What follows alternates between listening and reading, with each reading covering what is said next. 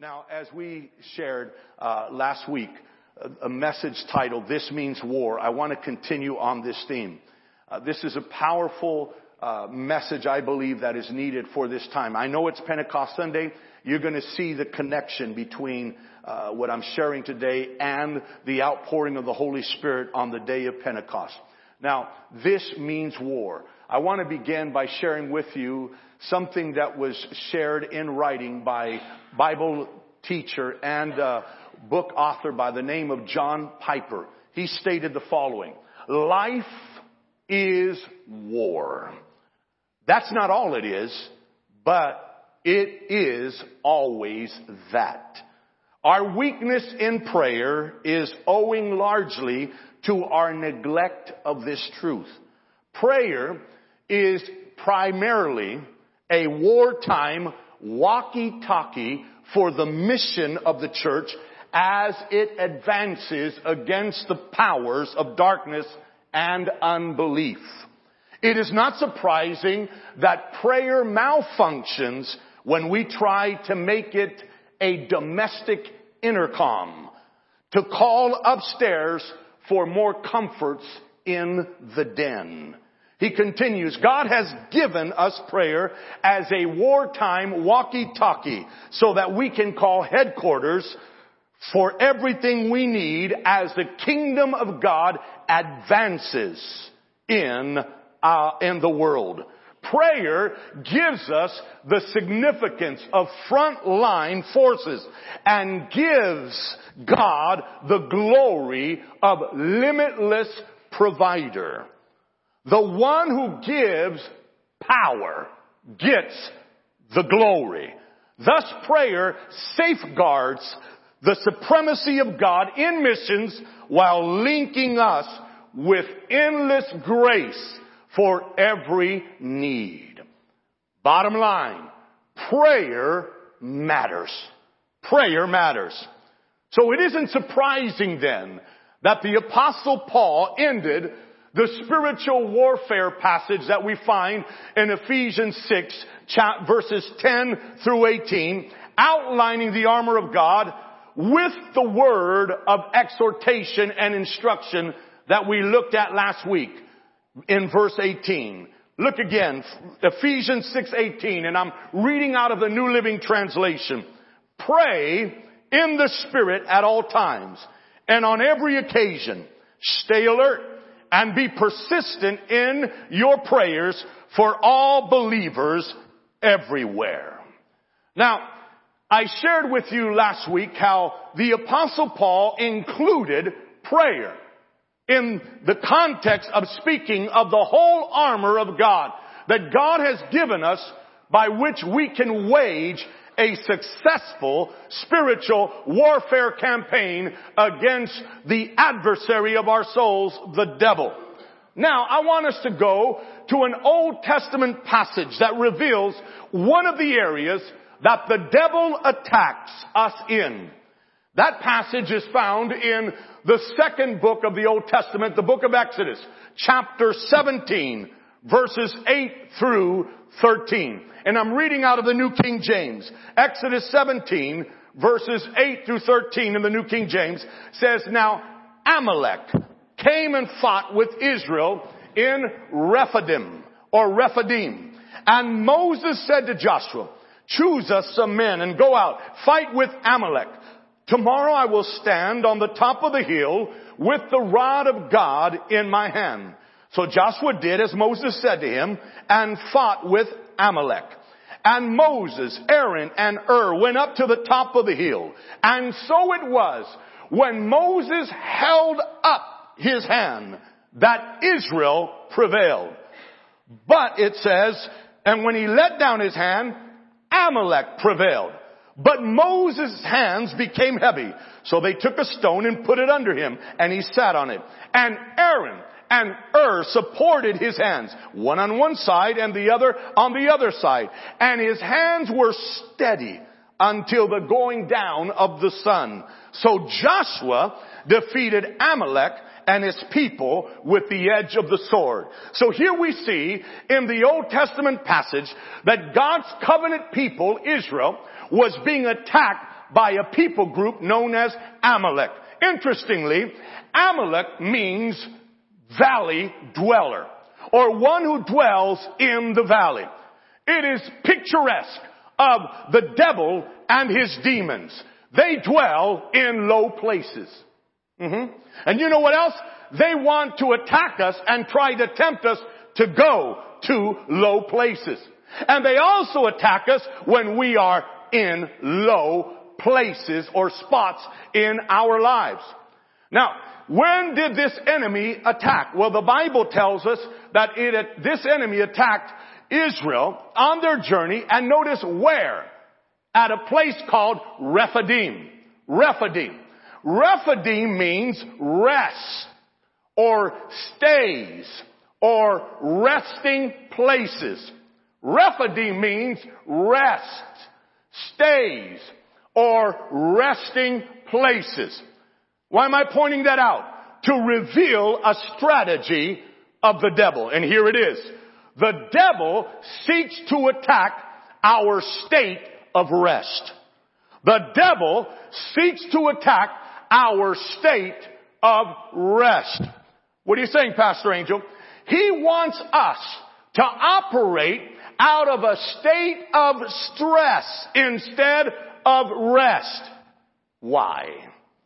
When you continually operate out of a state of stress instead of rest, you end up in a mess.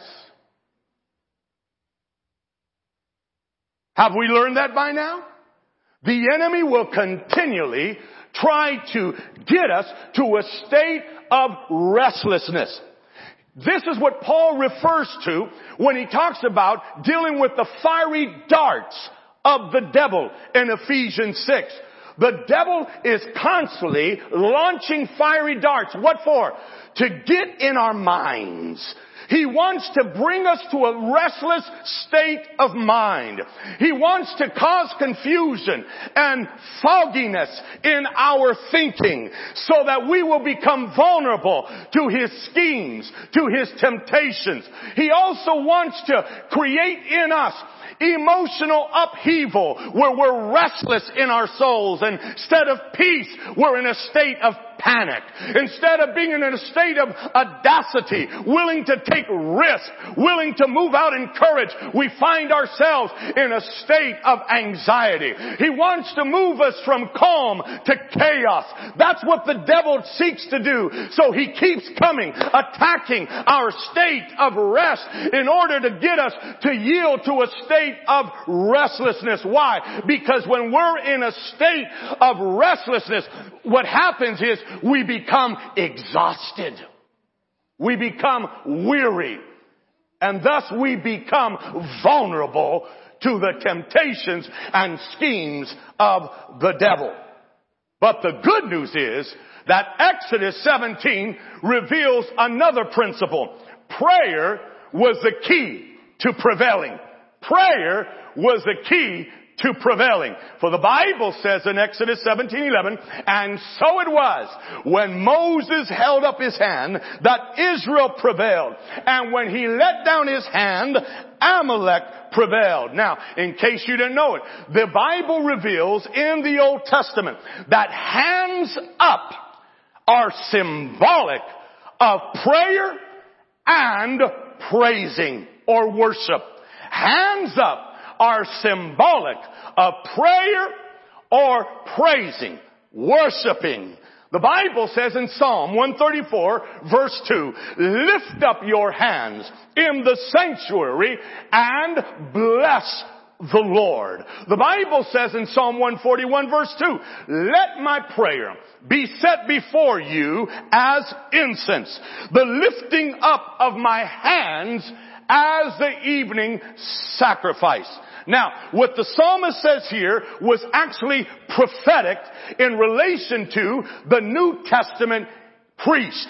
Because in the New Testament, under the New Covenant, after Jesus died on the cross, every Christ follower, every God follower now becomes a royal priesthood.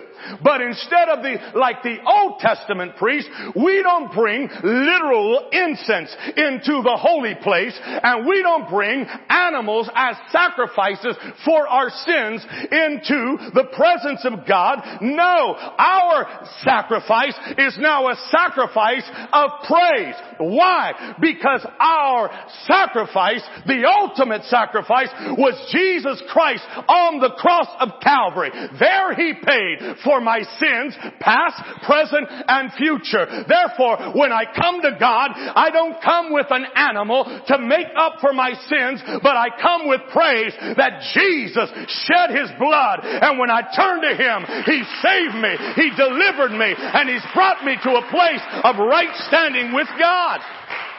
Woo! And I don't bring incense. But the Bible reveals in Revelation chapter 8 that our prayers are like incense.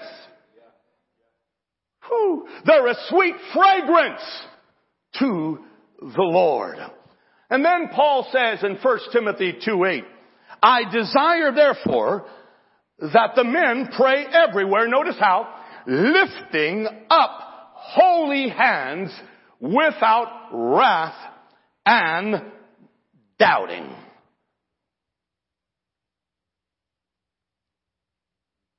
Water break. Now, lifting up my hands means I'm handing over my life, my cares, my struggles, my battles over to the Lord. Mm. Oh, I, I gotta behave. Sometimes I feel the preach wanting to get on and I gotta, I gotta, I gotta, I gotta, I gotta. Let me remind you. Your battle, if you're a child of God, is not your battle. The battle belongs to the Lord. But as long as you're trying with your striving and your hands and you're working, now it's your battle and you're leaving God on the sideline. But the smart believer learns to lift up their battle to the Lord in recognition. It's not mine in the first place. God has declared over and over again, the battle belongs to the Lord. So I'm going to get the preach on right now. Oh, I love, this is why I love Second Chronicles chapter 20. If you don't know Second Chronicles chapter 20, you, you, you need to read your Bible. It's exciting. It's full of stories that show us the power of God. But in Second Chronicles chapter 20, God's people are outmanned, they're outnumbered, and they're going into battle, but the Lord tells them through a young prophet, He says, the battle is the Lord's and tomorrow He's going to give you the victory. But the next morning, as they're getting ready to go up to the battlefield, the king, Jehoshaphat says, you know what? Let's do this. Let's put the singers in front of the armed soldiers and let them lead the procession into the battlefield. I know the battle belongs to the Lord, but let, let, let, let's just make sure that we have the Lord in the battlefield because he understood something that the psalmist revealed that when you praise, God inhabits. God dwells in the midst of the praises of his people. And so the, the, the soldiers are being led by a group of singers in the front of the soldiers going to the battlefield where they're facing opposing armies that outnumber them. And the Bible says that they went forward into the battlefield, not uh, with arms and, and ready to fight, but in the front were singers singing a song saying, give thanks to the Lord for his mercy endures forever. Well, in case you didn't know it, the word thanks there is from the Hebrew word yada. The root word yad means hand. So it's, it's very likely that when they're going, the singers out front saying, give thanks to the Lord, they're marching with hands lifted up. Give thanks to the Lord for his mercy endures forever. Now, if you're on the other side and you know that you got more than they do, you're thinking in your head, wow, look, this is going to be easy. They're already surrendering to us. They're coming with their army, being led by people with hands lifted up. But no, what the enemy didn't understand, they weren't surrendering. Actually, they were doing what football what happens in football when the referees are at the end zone and when there's a score made, they lift up their hands. What they were declaring through a prophetic action is God is about to give us a touchdown because he's about to touch down here as we're praising him. Woo! So, family of God, getting back to our text. I shared with you last week in Sunday's message that this same apostle Paul who wrote, who wrote Ephesians 6:18 said this in 1 Corinthians 14:18. I thank my God I speak with tongues more than you all. Now, this is where some of you are going to get all nervous. Oh no, I came into a tongue talking church. They believe in. Yeah, we do, but we're not weird. Now, I may look weird at times, like, you're like, oh man, look at him. He's like, who? Where's he going? No. But I'm grounded like they come. The people will tell you, you know, if pastors, he gets, believes in the Spirit, but he, he, he, he, he walks with, he walks the ground. He does, he's not floating. Okay. I don't do that. But here's what I want you to understand. Oh, there's a gift that God gives us. And I share with you, there are benefits to this gift. Let me show you today one more benefit associated with speaking in tongues or praying in the Spirit. Let's go to 1 Corinthians 14, 21, because Paul here is quoting from the Old Testament as he speaks of the Holy Spirit and the topic of tongues. Watch this.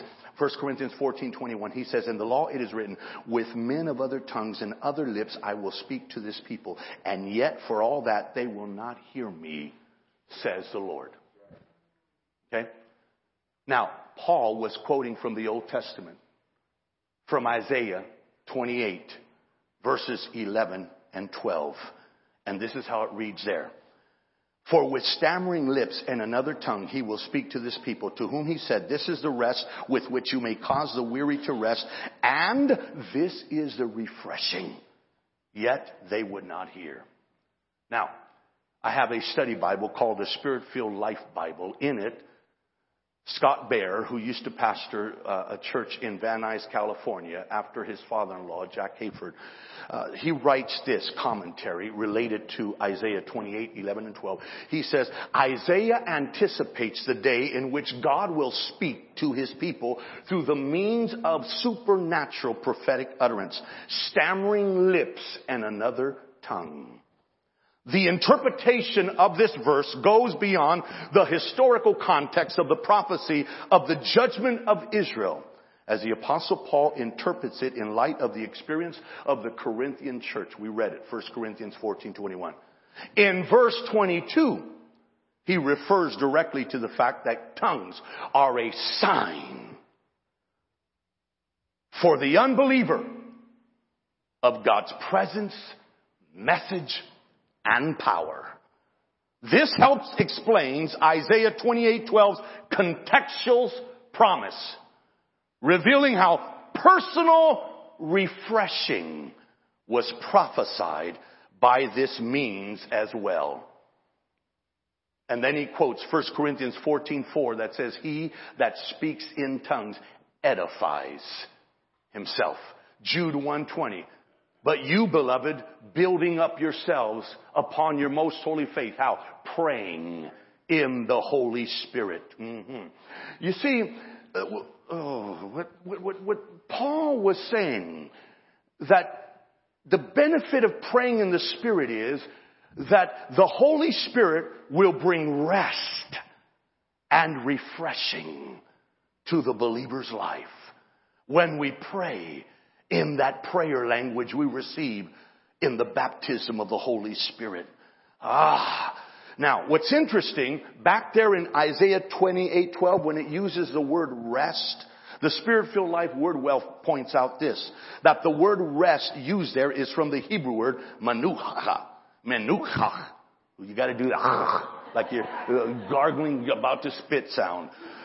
Which contains the following meanings. Resting place, place of stillness, repose, consolation, peace, rest, a quiet place, also the condition of restfulness. Mm-hmm. Now, menucha is derived from nuach, a verb meaning, watch this, to rest, soothe, settle down, comfort. Rest, soothe, settle down, comfort. So what was Paul saying?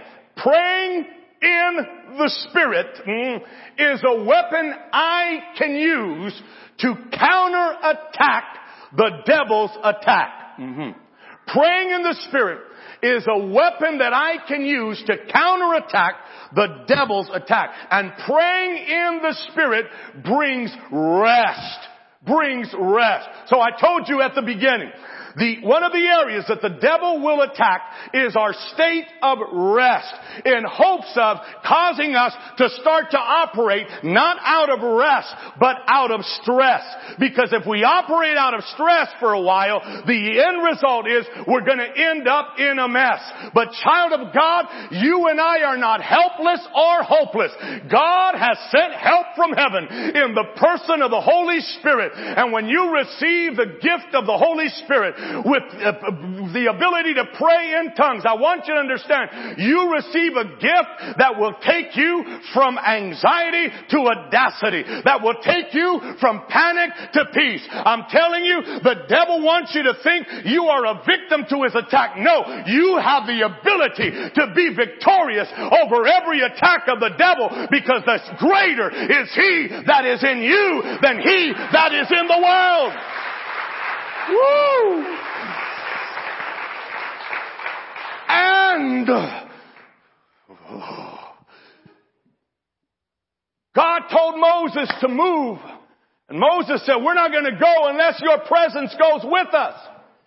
So God responded by giving them a promise in Exodus 33, 14. He told him this and he said, my presence will go with you and I will give you what?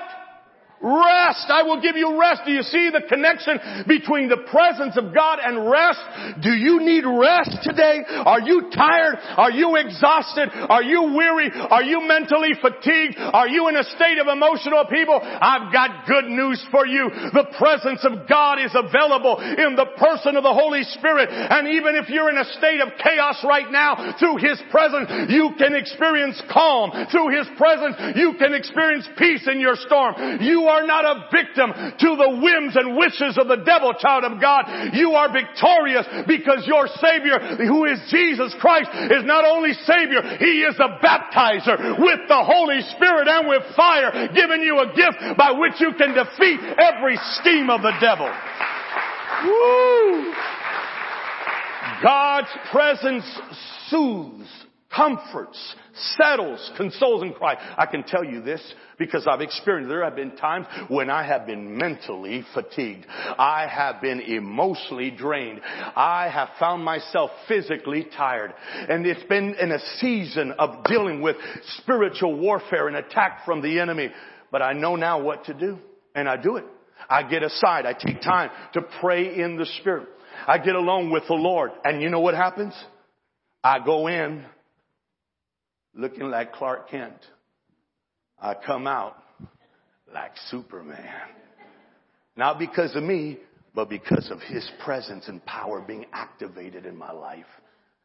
And instead of going, I go in frazzled. Oh, what am I going to do? How am I going to work my way? And I come out, all right. What? What now, devil? How many Christians know what I'm talking about? There's a transformation that happens in His presence. Woo! Watch this. Let's go to the book of Psalms. Psalm 63 verses 3 and 5. Watch this. Because your loving kindness is better than life, my lips shall praise you. Thus I will bless you while I live. I will lift up my hands in your name. Watch this. My soul shall be satisfied as with marrow and fatness, and my mouth shall what? Praise you. Notice how with joyful lips, my mouth shall praise you with joyful lips. Say praise. The Hebrew word is shabak here, shabak. It means to commend, to praise, to adore, to glory in something, but it also means, watch this, to steal, to quiet, or pacify someone. The Spirit-filled life word wealth points out that Shabak goes in two directions. Praising and calming. Praising and calming. Have you ever been emotionally distraught as a child of God? Now, y'all at another level. I'm sorry, but I have. I have. But watch this. When I, in my native tongue, began to praise God, even though I am emotionally disturbed and troubled by what I'm dealing with, something happens. I began to praise Him in my native tongue. Lord, I thank you that you are my shepherd. I thank you that you're my rock.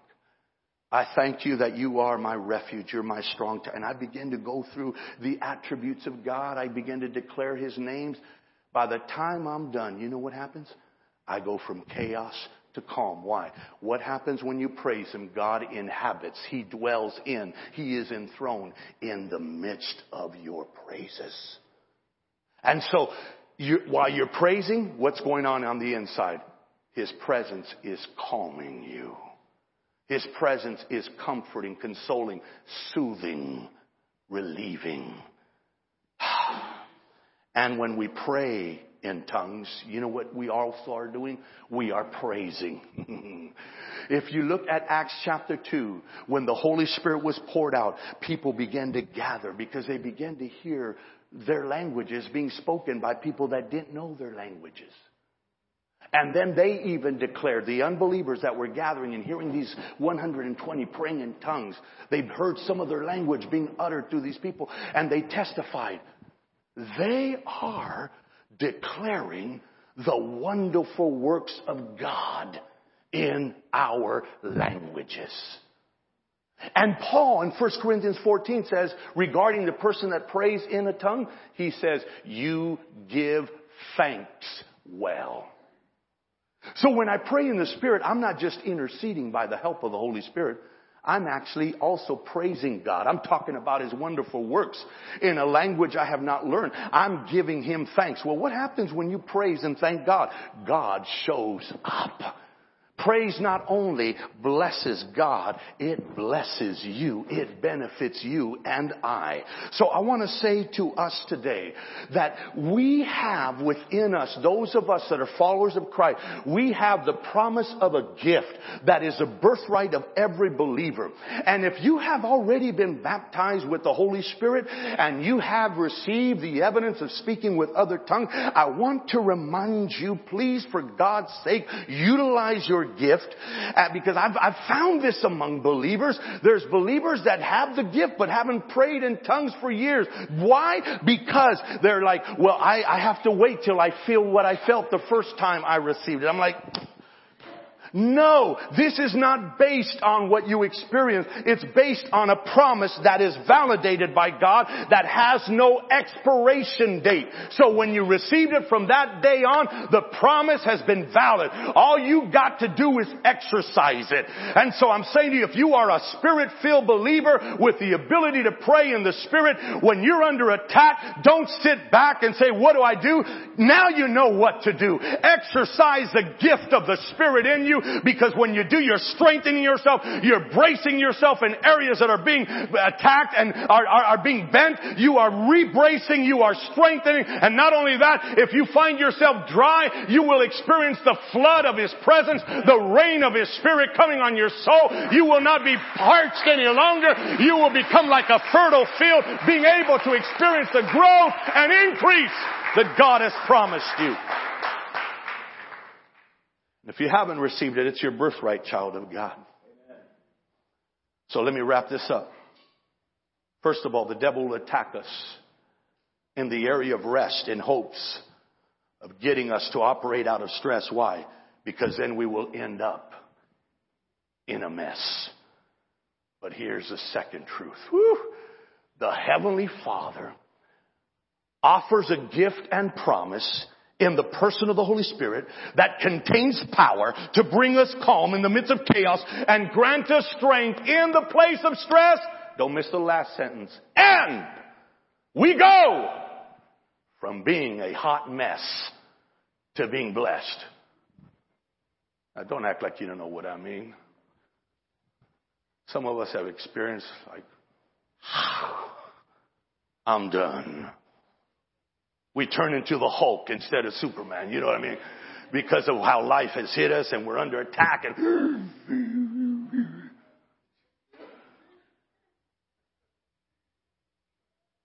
God, through His Spirit, says, Get in communion with me, with the gift I've given you. And instead of ending up in a hot mess, you will be blessed. You'll begin to operate out of a state of rest. No more striving, now operating out of my strength. That's what God offers us. So I want to encourage us today to get our hands up. I want to encourage us to hand over to God the battle. Not just through lifting your hands, but through praising Him with your mouth. And I want to encourage, if you've been baptized with the Holy Spirit, utilize your gift. Utilize it in prayer. Utilize it in praise. Because if you're dry, you can be refreshed, restored. You can be transformed from stress to strength. Heavenly Father, I thank you for the gift, the promise of the Holy Spirit that you sent in Acts chapter 2. The Bible says, your word says that as these 120 were in one mind, one spirit, one accord, in one place, that suddenly your promise came from heaven like the sound of a rushing mighty wind. And your word reveals then that a flame of fire sat on each one of the 120 that were sitting in your presence in that upper room. You have a flame with my name. The promise is not for an exclusive group. The promise is for all your children. Acts 2:39 says the promise is unto you and to your children and as to many that our Lord God shall call. I'm called of you. All of us that have experienced salvation, we have this promise as a birthright. And Lord, I know there are people in this building right now, just like there were in Cutler, that their state of rest has been attacked. Right now, they are restless in their mind. They are restless in their soul.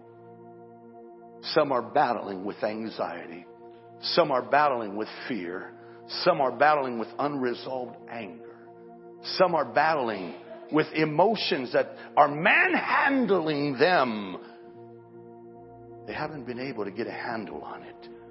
But in your presence, there's rest for our souls. And Jesus, you invite us. You said, Come to me, all you that labor and are heavy laden, and I will give you rest.